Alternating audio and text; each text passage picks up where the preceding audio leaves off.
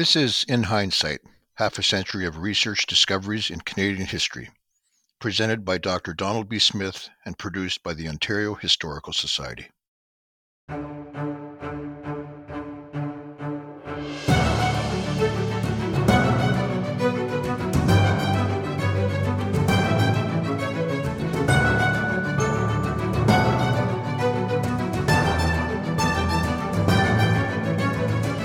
23 year old Egerton Ryerson set out in 1826 27 to help the already converted Mississauga of the Credit, quote, grow in their newly acquired Christian faith.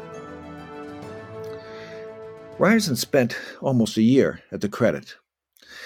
There, his best ally, his best friend, was Kahkewaquonaby, Sacred Feathers, or, known in English, Peter Jones. He became Egerton's interpreter and chief indigenous advisor. The two men, approximately the same age, became lifelong friends. Years later, Ryerson described Peter Jones as a man of athletic frame as well as masculine intellect, a man of clear perceptions, good judgment, great decision of character. Equally, Kahkewaquonaby, or Peter Jones, wrote of Egerton some years later, that he was a friend, quote, in whom I have the greatest confidence. Once again, Egerton Ryerson and Peter Jones might best be described as blood brothers.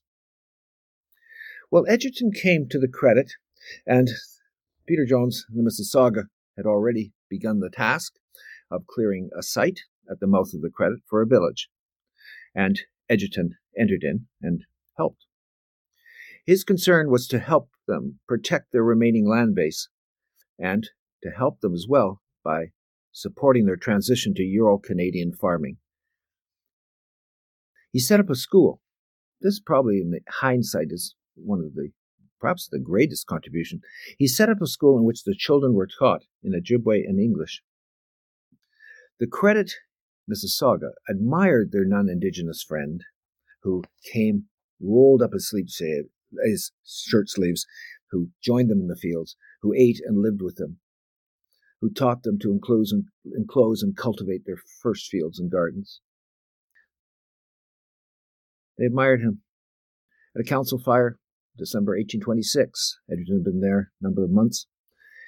This council, the credit Mississauga, gave Egerton the Ojibwe name of a highly regarded, recently deceased chief Chichok, who had belonged to the Eagle Totem or clan.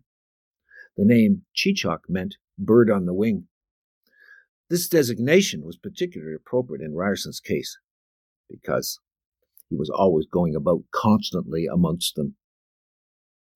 Well, this was quite something having a school because this was not normal. At this time, in the late 1820s and 1830s, probably one out of 20 children, settler children, received an elementary education the credit Mississauga, learning English, becoming literate in it, were ahead of many of their non-indigenous neighbors who could neither read nor write. Writing was very, or reading, reading and writing, but speaking in particular was very important because it protected the Mississauga in their dealings, or helped them enormously in their dealings with the traders. It also helped them with their indigenous land claims. By one historian's estimate, the British paid in 1805, that's roughly 20 years earlier, for a, the huge tract of land between present day Hamilton and Toronto. They paid the equivalent of a pittance of the value, perhaps 2.5% of what at the time was its market value. I'll just repeat that. The purchase of the land of the Mississaugas between Toronto and Hamilton, present day Hamilton, was 2.5% of its market value at the time. That's an article by Leo Johnson, The Mississauga Lake Ontario Land Surrender of 1805 in Ontario History, Volume 73, 1981, page 249. It's so important. I'm giving you the full details. Well, Peter, then, a very successful association with the Mississauga, mutually beneficial, and he's on to other things. Peter was always in touch with Egerton. Uh, Peter Jones remained in touch with Egerton, but Egerton actually went on to other responsibilities and uh, senior ones in the Methodist Church, and eventually in the provincial government. He was named uh, be in charge of the educational system of Canada West or Upper Canada in the early 1840s. So his moment of intense contact with the Mississauga would be 1826, 1827, but he remains in touch and very concerned, very concerned about their, their advances in agriculture and the recognition of their right to reside at the Credit River. And the key phrase here is title deeds. They should have a title deed. They should not just have the right of occupancy. They should have the, their ownership rights recognized. So he's a friend and he continues to be so, even though his his activities, his responsibilities now are are are, are province wide, and he's involved, uh, as I say, with well with the Methodist Church. He's the editor of the newspaper. He's uh, one of the organizers of the church, and, and and then in the early 1840s becomes the director of education. Really, that's a modern phrase to give him for the Ontario school system. Now, there's a a document, though, that often comes up. It has in the last little while. Uh, it's a letter he wrote, a long letter he wrote in 1847. And this, in my opinion, and history, incidentally, is full of opinions. There's no definitive answer. Never, never. I hope that no one ever attempts to make one. It's, it's, it's not. History has there are many perspectives, but this is mine. So now I'd like to just share that with you. Egerton was asked in 1847 for an opinion of a proposal to develop in Indian boarding schools or residential schools. This is a hot potato, to say the least, isn't it? This was not his responsibility whatsoever. He was involved heavily in setting up a provincial wide school system. Uh, First Nations were not his responsibility at all. That's the, the actually the British government still is retaining that control over Indian affairs till 1860. That's their responsibility, not nothing to do with him. But the one of the British officials did ask him for his opinion. After all, he's running the Ontario school system; he must have an opinion. And Peter Jones had already, in many ways, discussed this with him. Um, although these, you know, as friends. So Egerton had some background, but he was busy. I think the estimate was how many letters was he writing a, a week? Hundreds. It's just incredible the responsibilities, and he has no time. So the official asks him to write this letter, and uh, it takes him two months to do it because it's all on. It's, it's, he doesn't have the time. And heavens, this is not his primary focus whatsoever. But he eventually does it. And in my opinion, this is where I'm coming through with my view of it. He, this letter is misunderstood. This is a, an advisement, and uh, it's done not with any legislative, uh, any executive power whatsoever. It's nothing to do with what his responsibilities are. It's just an opinion. And this letter, which is quite short, really, it's not long, and it's not. He is no way designing a school, an Indian residential school system. Not at all. He's giving an opinion of, of what should be done. And his idea was farming. That should be the motor. That should be the, the that's what the school should be about uh, teaching farming and uh, well bookkeeping uh, accounting um, and this this is the purpose of it and this is not for children uh, this is for and it's not coercion you, you have to apply i mean it's nothing and it's uh, young adults really young male adults that would be uh, brought into this program. Uh, and why farming? I mean, it seems why why not other aspects of it? Uh, well, Egerton, it's his opinion, and he thinks that, well, farming is, it's the motor of the economy. This is an agricultural world. Industry doesn't come in big time till several decades later. This is agriculture, farming, to be economically self-sufficient. Farming is, is what's needed. And so it's, it's all about farming. Um, so that's, that's the first aspect of it. And secondly, oh yes, there should be um, some knowledge of uh, in skills like carpentry and um, for building and and uh, other other skills not directly related to farming. That's true. But what Egerton suggested was apprenticeships. Uh, young men who were eager to become carpenters, for example, should apprentice in the neighborhood in neighboring settlements. It's not, and this this uh, he, he, knew that this setting up these boarding schools was going to be fr- would be frightfully expensive. So no, that, no, that's you can't do everything. Have the have the, the students just live in the communities and um, uh, apprentice. So that was, but that was not, by the way, that was not followed. This is if he's he's not this letter, I mean, it's ignored. It doesn't even come to the surface again for about half a century. It's, it's just a reference tool, and some diligent clerk at uh, in Ottawa in the 18, 18, late 1890s finds this letter and suddenly it's brought forward as if it was some kind of gospel text. Well, not so. It's just an opinion and hardly recognized in, at, at the time. Um, so that's Egerton, and that's it. He wanted very much for the First Nations to become economically self-sufficient. He want, and this meant farming, and so the schools. That's that's what it's all about for him. And but then it's 1847. He does that letter, and then what's the follow-up? Well, there's none. It's not his job. And what happens afterwards? Well, Egerton wanted Indigenous students to become self-sufficient and independent, totally confident in their relationships with the non-Indigenous society. He favored the eventual entry of the indigenous population into the mainline society, but through choice, not coercion. Well, the, the centerpiece of this for Egerton was that Peter Jones would become the principal of the first school. And it eventually, the, the, the, school was in development at this time, the late 1840s. It became known as the Mount Elgin uh, Industrial School or Residential School eventually. And Mount Elgin was named after the Governor General, Lord Elgin.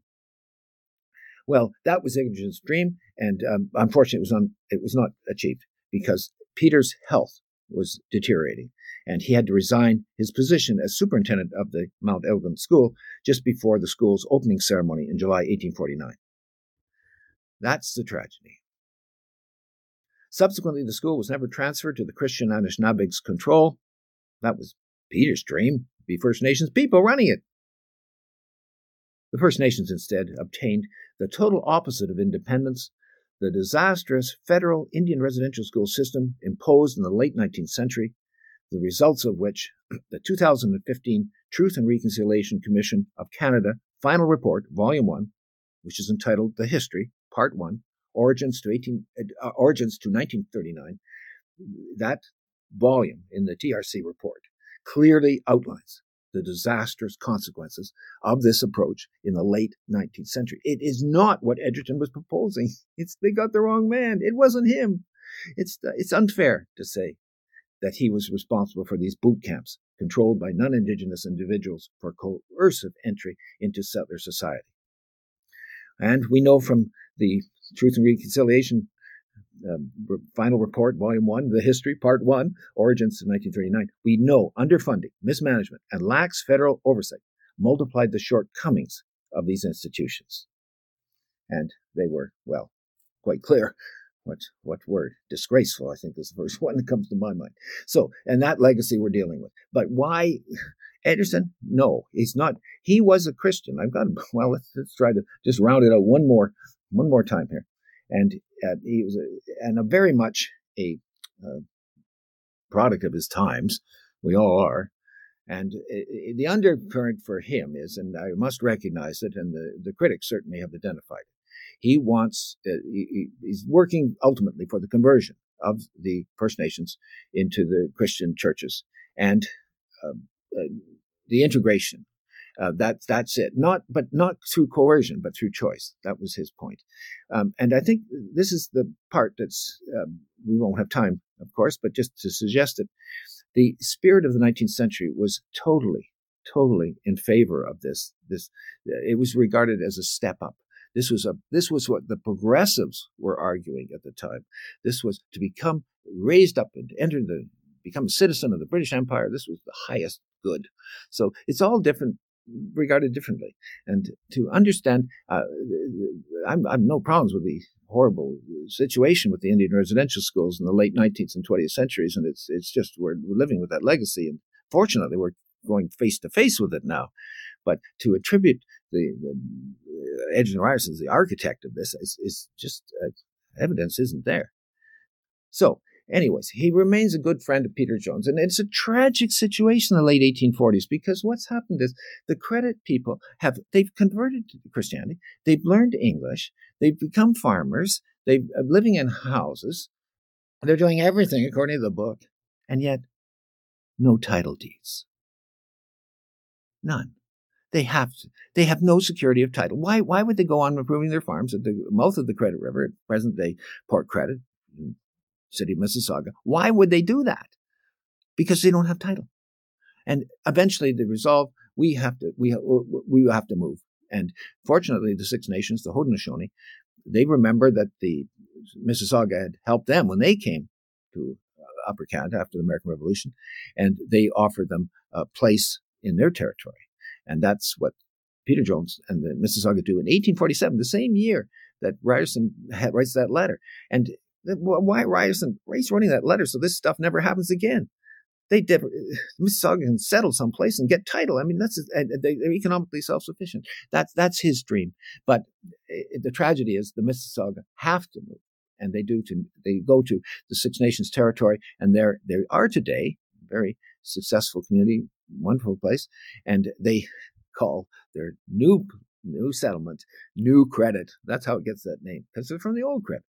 So Egerton was very much. Um, uh, that, that, was a that's uh, that hurt, and, and he, he certainly continued with his all his other responsibilities to uh, do his to, to advance this idea, but he, he couldn't. He had no more time. That's it. He's he's responsible for the Ontario public school system, or uh, Canada West public school system, as it was called then. Well, the two gentlemen, as I said, were blood brothers. I use that term, and uh, I've got some proof. I'm a documentary historian. I respect oral tradition. Please, absolutely. But I'm a documentary historian. That's my side of the street. So I've got some evidence here to support this idea of how close the two gentlemen were, and here it is. Dr. Wakanebi wrote, that's Peter Jones, he wrote of Egerton. It's 1847, I believe, that same year, that he was a friend in whom I have the greatest confidence. And, well, actually, there's further evidence of their friendship, and it comes a little bit later and it's just a statement to the same effect, and that uh, he hopes they will remain friends forever. Well, poor Peter, it wasn't gonna. Well, for nobody is it forever. for always, always an end point. Naturally, that's the way it is. And Peter's came sooner than for most.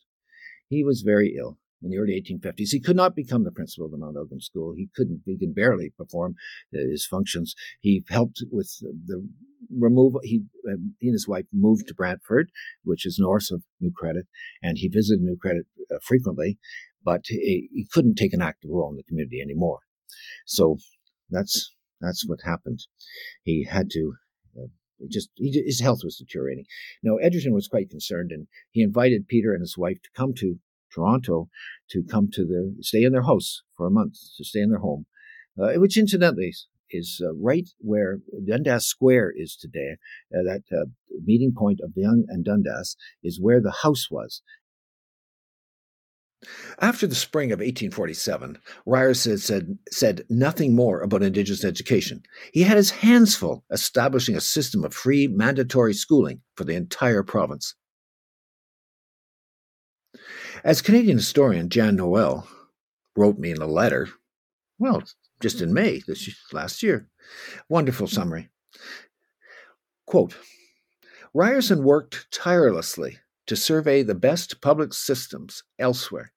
From Germany, he adopted going beyond rote learning to engage all faculties, adding singing to engage the heart. He adopted Irish textbooks acceptable to Catholics and Protestants.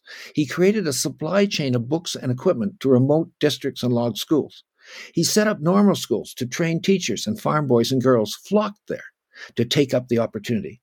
He traveled around the province to talk up public education, stayed up at night writing encouragement to teachers, such as, quote, No, the family you're boarding with should not require you to do their mending at night. Thank you very much, Jan, for that wonderful summary. It just says it all. So Egerton's not involved, but he's keeping up with Peter and Eliza very much so. They're such good friends. And Peter's health is deteriorating, it's quite clear. In order to help find a cure, attempt to find a cure, Peter and Eliza invited Peter to their home in the spring of 1856. But clearly he was dying. Well, very sad. His demise clearly in sight. The Mississauga chief and his English wife now returned to their home in Brantford. The Credit Mississauga, extremely concerned, brought a respected Anishinaabe healer from Rice Lake, northeast of Toronto, to intervene. It was too late. The healer could do nothing. And Peter passed away late June 1856. In Brantford, Egerton gave the eulogy. Very painful moment, no doubt. Here's a great quote, which I think summarizes the friendship so well. On November 1st, 1847, that's about a decade before he passed away, the Mississauga chief thanked his non Indigenous friend for his dispatch of a set of school reports. Quote, from which I trust I shall receive much valuable information, which may prove beneficial in our Indian school schemes. Peter added, quote, My brother, I thank you for all the kindness you have ever shown to me and my dear family. Gonna have tough tough with this one, the last line. And I hope and pray that the friendship which has formed between us many years ago will last forever. Just so so so moving. Well, on with the show. Egerton, taking a critical view here. Egerton's underlying point was he regarded, as did his contemporaries, the predominant society was superior. It was Europe, European civilization was superior. The Christian religion was superior to indigenous culture. This is the reality. It's just, it's all over. It can't be changed. It's just the spirit of the age. Even the leading Methodist spiritual and educational leader, Egerton Ryerson, had no idea of the Anishinaabeg's deep seated sense of separateness and their determination to, re, to maintain that. He had no idea. Now, moving away from my own emotion, I get so tied up with this. Anyways, moving away, I have an example of Egerton Ryerson. I think I've recovered Egerton Ryerson's indigenous blind spot. And this is just fantastic. It's so revealing and it says so much. It says volumes. It's a letter, one letter, 1850. It was written to the Indian Department by Peter Jones himself it's about a land claim. Peter's writing The Credit Mississauga claimed Long Point on the northeastern shore of Lake Erie. His letter reads They claim, quote, the peninsula and islands were reserved by our fathers as hunting and fishing grounds. And this is all in a petition, March 30th, 1850. Peter Jones's hand, or Peter Jones, probably Eliza wrote it. she did the, the transcription of his correspondence. And, anyways, this is what was, was stated by Peter. Now, my question is Did Egerton know this? Did he know about this claim to Long Point and to these islands? He was born and raised on a farm at the Long Point settlement, which was one of the oldest British Canadian communities in Upper Canada. And in fact, his father owned a small island off Long Point. That, here we come to the, the essence of it, that he willed to his son. He willed this beloved island to his son, and Egerton was so delighted to have it. This became his beloved retreat, Ryerson Island. Did Egerton ever learn from Peter that this was part of the Mississauga land claim? well, friends often keep secrets. He never told him. But we know it was still alive. The Mississaugas still knew that they had the, but it was their territory, Long Point and this uh, Ryerson Island. Peter, well, Egerton died in 1856, but the Mississauga remembered, and in well, some years later, a petition was prepared and it was sent and signed by Peter Jones's son. Peter Jones's third son became a medical doctor, an MD, Queen's University, and went back to his community. Was a doctor, Indian agent too at one point. Well, Dr. Peter Edmund Jones, Peter Jones's third son, signed that petition. He knew that was their territory. So it's just again a perfect example that sometimes friends don't tell each other everything. Peter Johnson not told that to Egerton, but that was the reality. They still considered it theirs. So that's a wonderful, wonderful friendship they had. Full bodied. Thank you.